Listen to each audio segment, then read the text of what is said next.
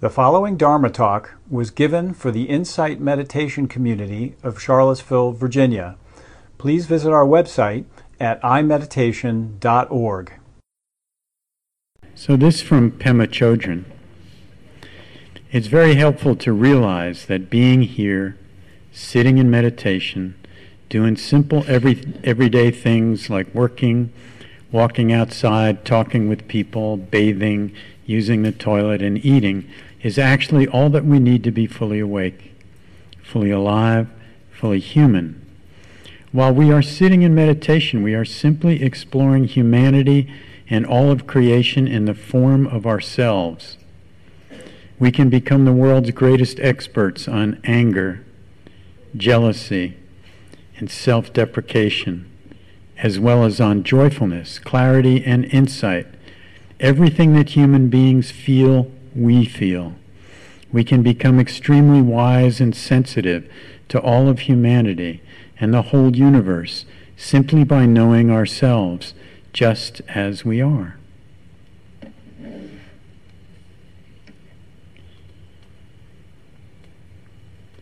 So, everything we need is right here. You know, right in this sometimes achy, breaky heart, this achy, breaky body. Um, it's right here if we pay attention. But we're so used to paying attention in an outward focus. You know, we're doing this or that, we're producing this or that, we're consuming this or that.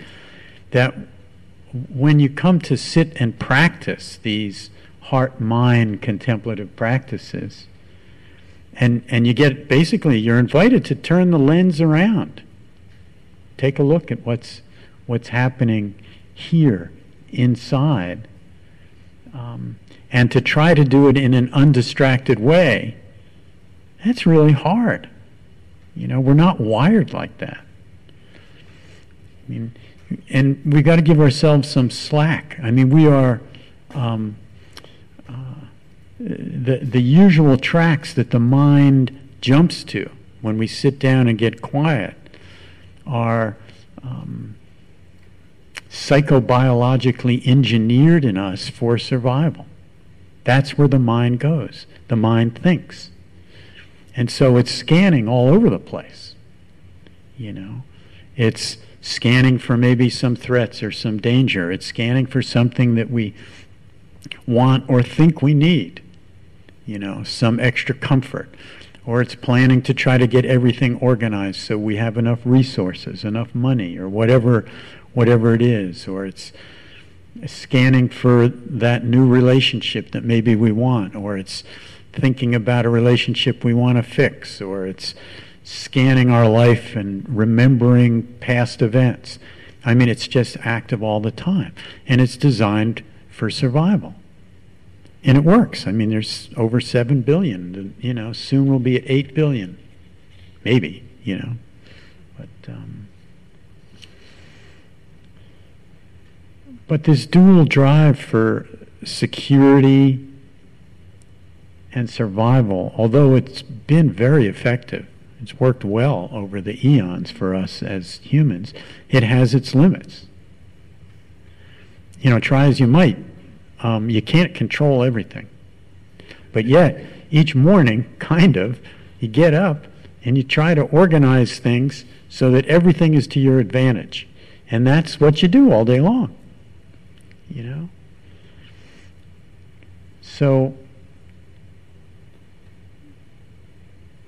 because you can't control it all, I mean, you're prone to feeling over and over again the, the kind of frustration and disappointment when things don't go exactly as you want them to go. You know, and unable to get it all right. You can't. But maybe you think, well, I'm not that far off. If I can just tweak this or tweak that, then it'll have it all together. If I can just finally organize my paperwork in my office, you know, you know that one? I know that one. Or maybe you want to get in shape or you want a better job or a better relationship or fix the one you have. You know, or maybe when the kids go off to college, maybe that'll clear it all out. So it's a win, win, win, you know? Living in the state of when. You probably all remember um, Psychology 101. They used to, the intermittent reinforcement, where they'd run the rats through the, and, and they'd teach the poor little rat to push a, lev- a lever and they get a little food pellet and um, but it was intermittent. The rat never knew when it was going to come down, so it just kept pushing that lever endlessly until the little fur was worn off the little feet, you know. But this is what psychologists do.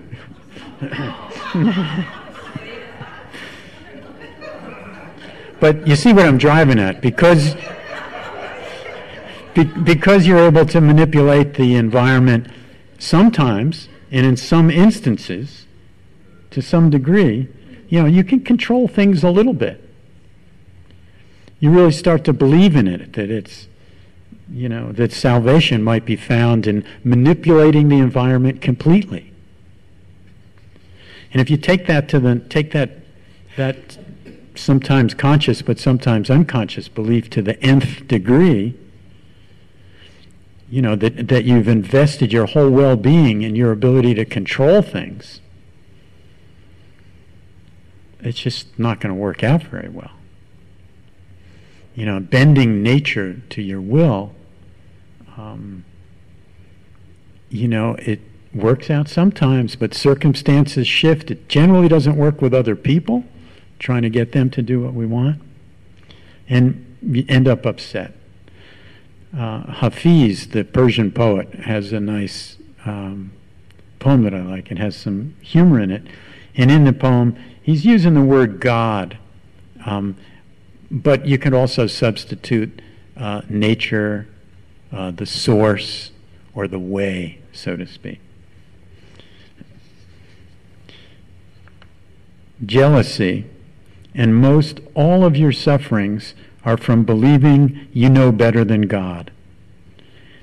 Of course, such a special brand of arrogance as that always proves disastrous and will rip the seams in your caravan tent.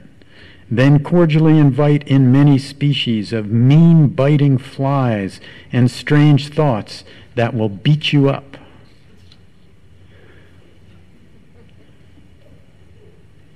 So that's what happens, you know we're going through life, our little caravan tent gets torn up, and all kinds of things crawl in to our mind and body and uh, do what they do. So he's sensing that misplaced assumption, in uh, you know that we act on or subconsciously may believe that it is possible to control everything, to supersede nature in every possible way. And I'm not even going to get into talk about old age, sickness, and death. But those are big ones. so we have this natural energy, this natural predil- predilection to manipulate our world to survive. It's been a good thing. But when our total happiness gets invested in something that is impossible, ah, that's just suffering. It really is. So, no matter what you do, you can't quite catch up to it. Never quite get it all together. That long to do list or the iPhone reminders. Sometimes that list gets so long on my phone, it's like, now that I can talk into it and I don't have to go the little fingers and just add all kinds of things that I'll probably never get to. Yeah.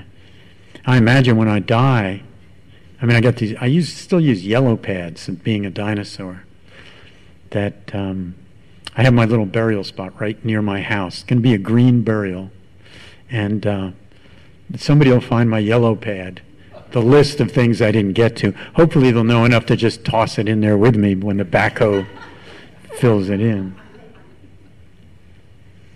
So, in in for for the idea that we can control everything in New Jersey, the word that was always forget about it. Just not going to be.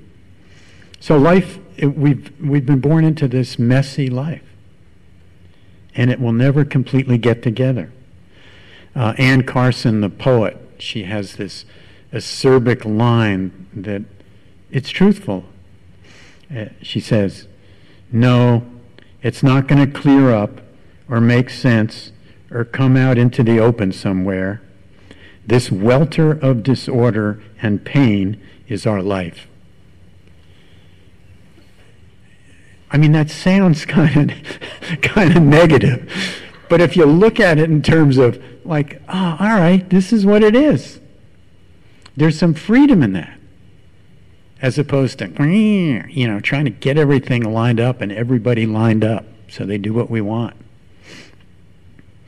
So the question with the spiritual practice is, how do we find peace and happiness beyond conditions, which most of them we can't control? I mean, the Buddha was very realistic and practical in his teaching about this.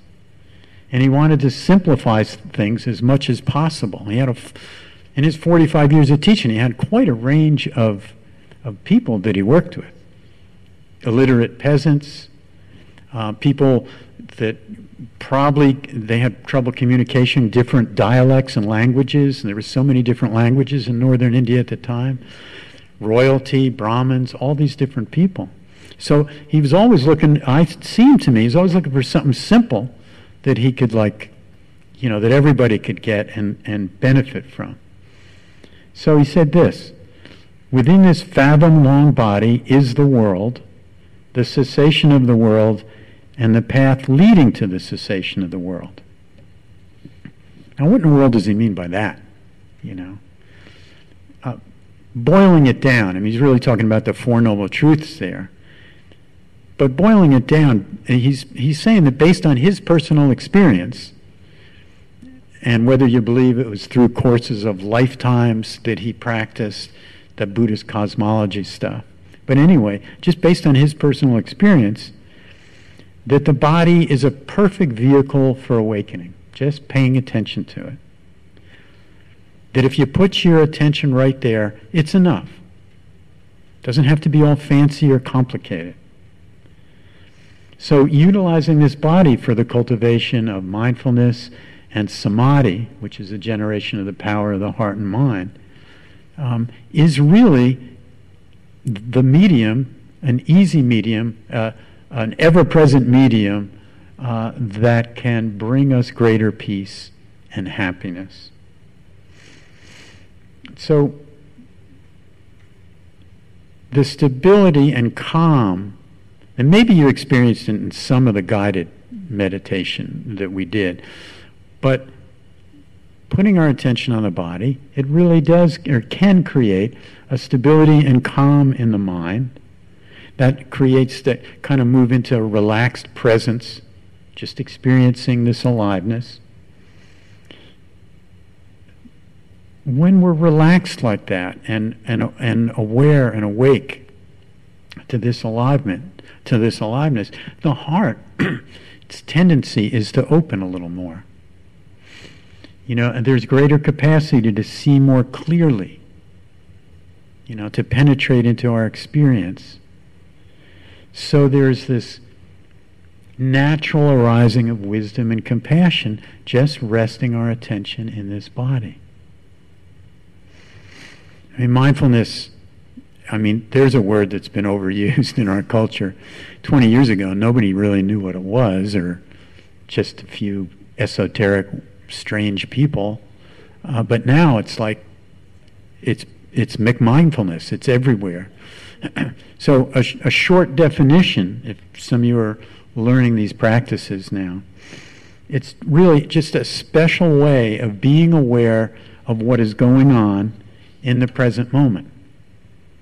It's a, it's a clear and single minded awareness of what's going on externally and internally. And so um, I want to share with you a simile that, that the Buddha, uh, where he compares mindfulness, mindfulness of the body, with a post that's anchored deep in the ground. And he says, uh, just as if a person catching six animals of different ranges, of different habitats, were to bind them with a strong rope. Okay, six animals, six senses. All right, that's, you know, catching a snake. He would bind it with a strong rope, catching a crocodile, a bird, a dog, a hyena, a monkey. He would bind it with a strong rope. Binding them all with a strong rope, he would tether them to a strong post or stake.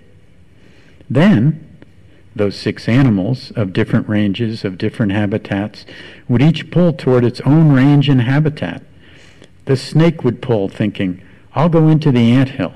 The crocodile would pull, thinking, I'll go into the water.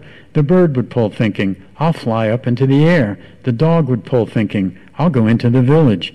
The hyena, the hyena would pull, thinking, I'll go into the charnel ground.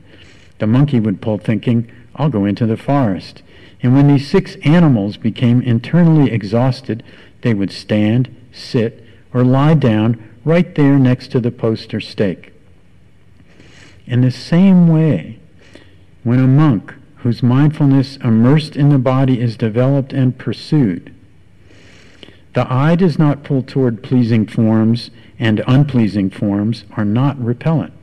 The ear does not pull toward pleasing sounds.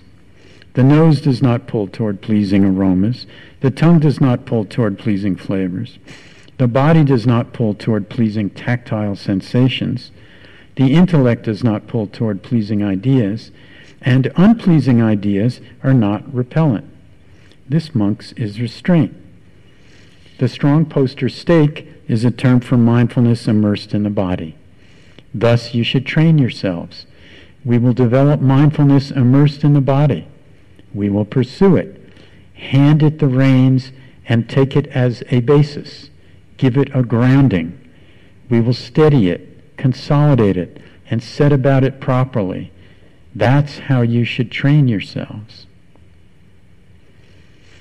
A teacher of mine always used to say that you can't be overwhelmed if you're aware of your body.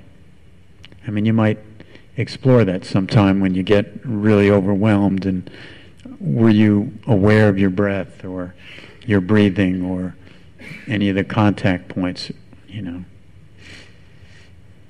Uh, I just taught a retreat up in Maryland a couple weeks ago. there was an interesting question near the end of the near the end of the retreat. Um, uh, a guy get up and, and he said, what, what do I do about all these lusting thoughts, you know, for other people in the room, you know? How do I work with that? Well, the body, our body o- offers an opportunity. The mind, obviously, in his case, had gone elsewhere. And so my suggestion was pretty simple. Just let go of that object, come back into your own body, and then you'll have a really full, complete experience of lust in the body. You can watch it where you feel it. You can notice is it peaceful? Is it agitating? Where is it? You can watch it kind of flower and then dissipate. We have that ability. We can come home in the body and explore. The Buddha, again, he says there is one thing that, when cultivated and regularly practiced, leads to deep spiritual intention, to peace, to mindfulness and clear comprehension, to vision and knowledge, to a happy life here and now, and to the culmination of wisdom and awakening. And what is that one thing? Mindfulness centered on the body. There's a, a legendary Thai Buddhist master, Ajahn Buddhadasa and when you came to his retreat for a 10 day retreat, um, he would give an instruction. It was more, more like an admonition. And he'd say, Don't let anything take you out of your body. Don't let anything take you out of your body. He felt it that important to stay at home. So if you can trust some of the things the Buddha said and some of the lineage of teachers uh, throughout the years, there's a really a lot to be gained by learning and training yourself to fall back more readily into this body, into this direct experience. You know, and if you can become more more sensitized to how often you, your mind and hearts are kind of like thrown elsewhere, scattered all over, and there's no concept of, you know, this living entity. If you can begin to notice that when you're when you're you know you then have the opportunity to settle back into the direct experience of the present.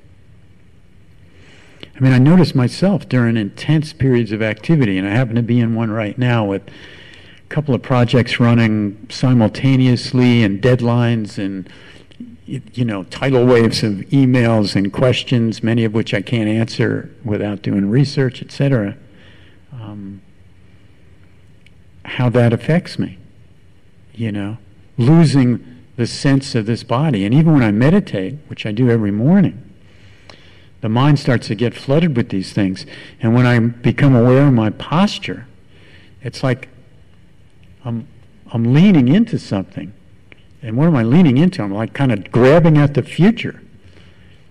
But it's also very easy when we recognize that, and if we're in a you know sitting posture like that, it's just a matter of kind of rolling back a little bit physically, and it creates some ease.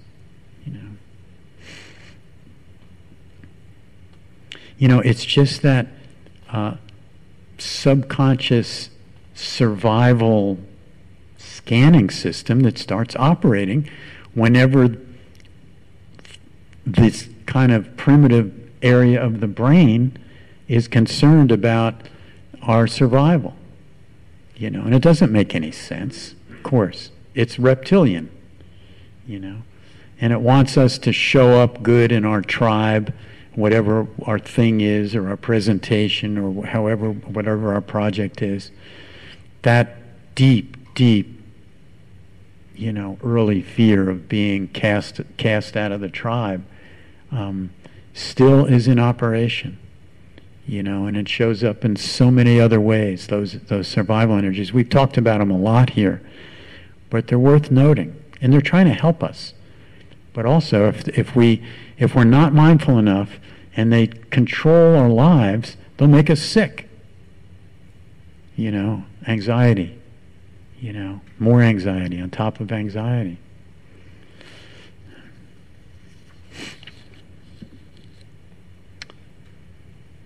Mindfulness of the body um, really is, it's just such a foundation and a, and a touch point. Um, and it can protect us in some ways against addictions or certain energies that are up in us that are could cause us harm. I mean, even last night, uh, I had a I had a meeting. Some of you were at the meeting, and the meeting was over about eight o'clock or so. And then I rushed off to a friend's place to watch the Celtics in their um, playoff game, basketball game. And so I was very exciting, and I was, and it's 11:45. I finally get home, and I'm like a little bit wired from the game, and uh, and so I find myself like I'm going right to the refrigerator. It's 11:45. I know that's not good. You know, we all know that. You know, it's just bad, and you have weird dreams and everything that goes with it. But at least last night, I was able to like, all right, what's going on here? Time out. All right, you're a little, you're a little worked up. What else? You know, hmm, maybe a little lonely. You know, ah, you know, this drive to soothe myself with some with some food in some way. And so then the challenge was, all right, can I just be with these feelings? Do I have to do this? Can I just come into this body and experience directly what's going on? Bring it some kindness. I don't have to be an automaton just reacting to something inside me.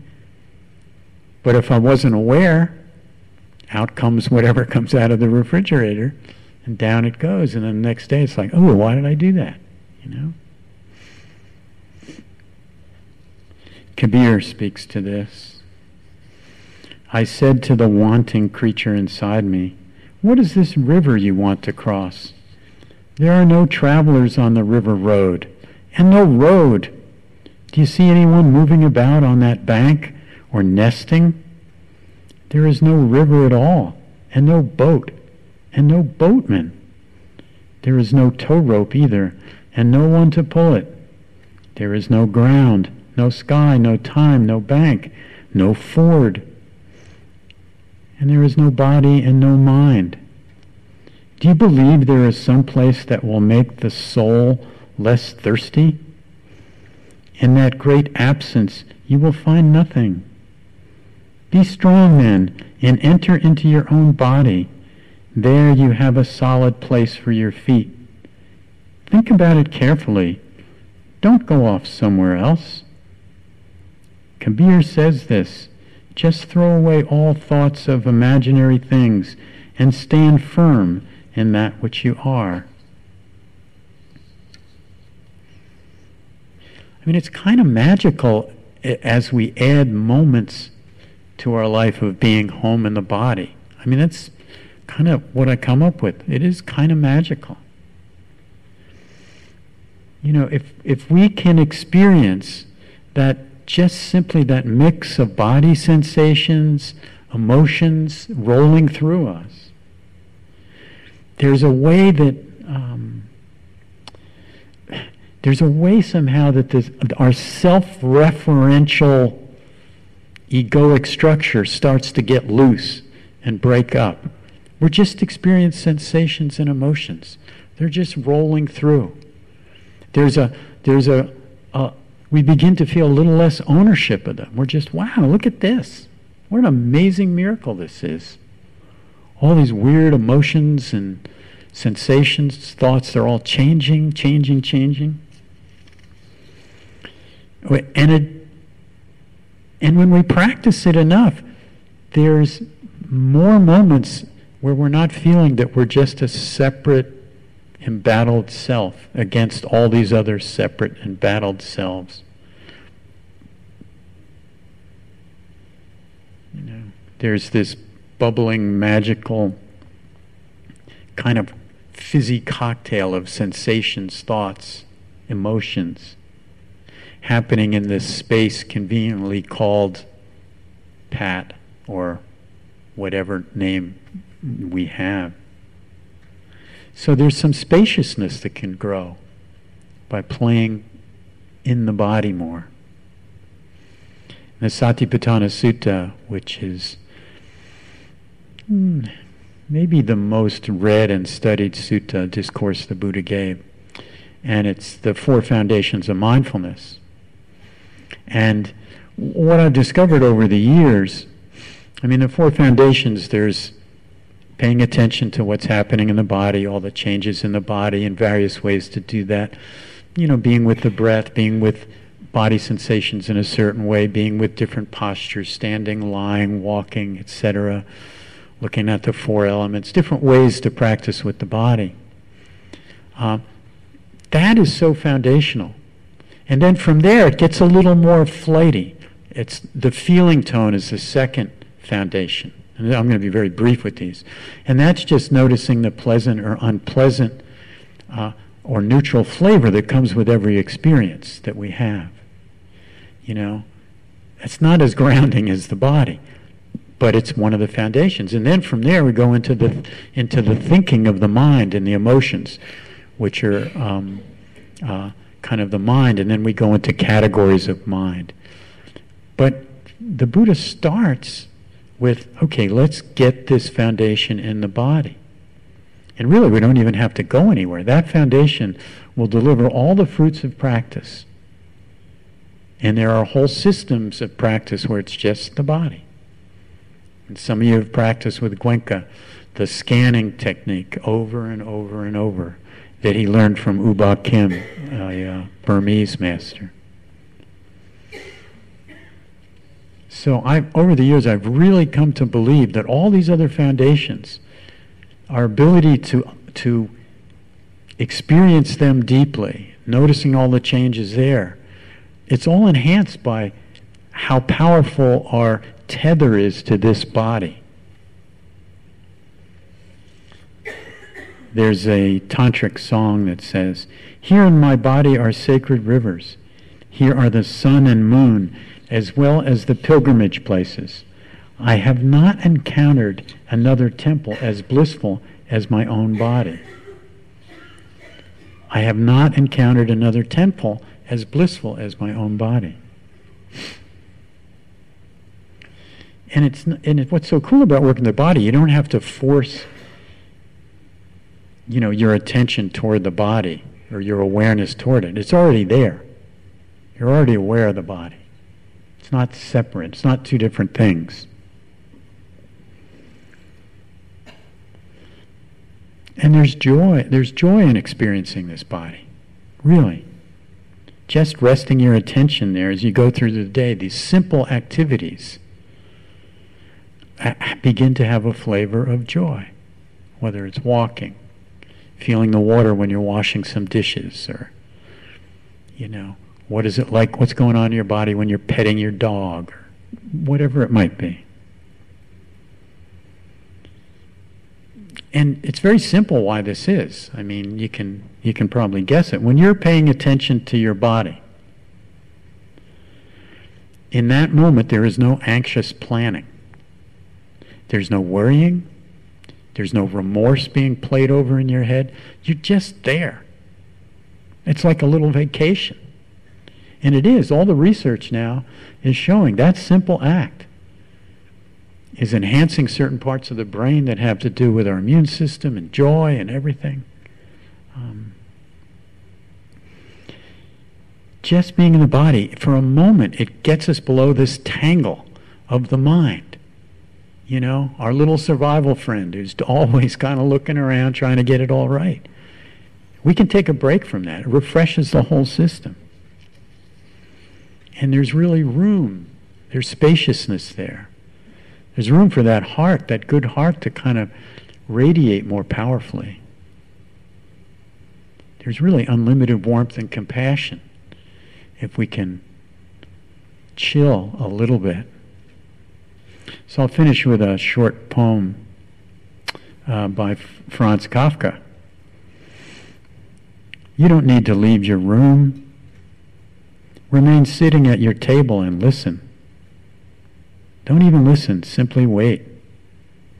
Don't even wait. Be quite still and solitary. The world will freely offer itself to you. To be unmasked, it has no choice. It will roll in ecstasy at your feet.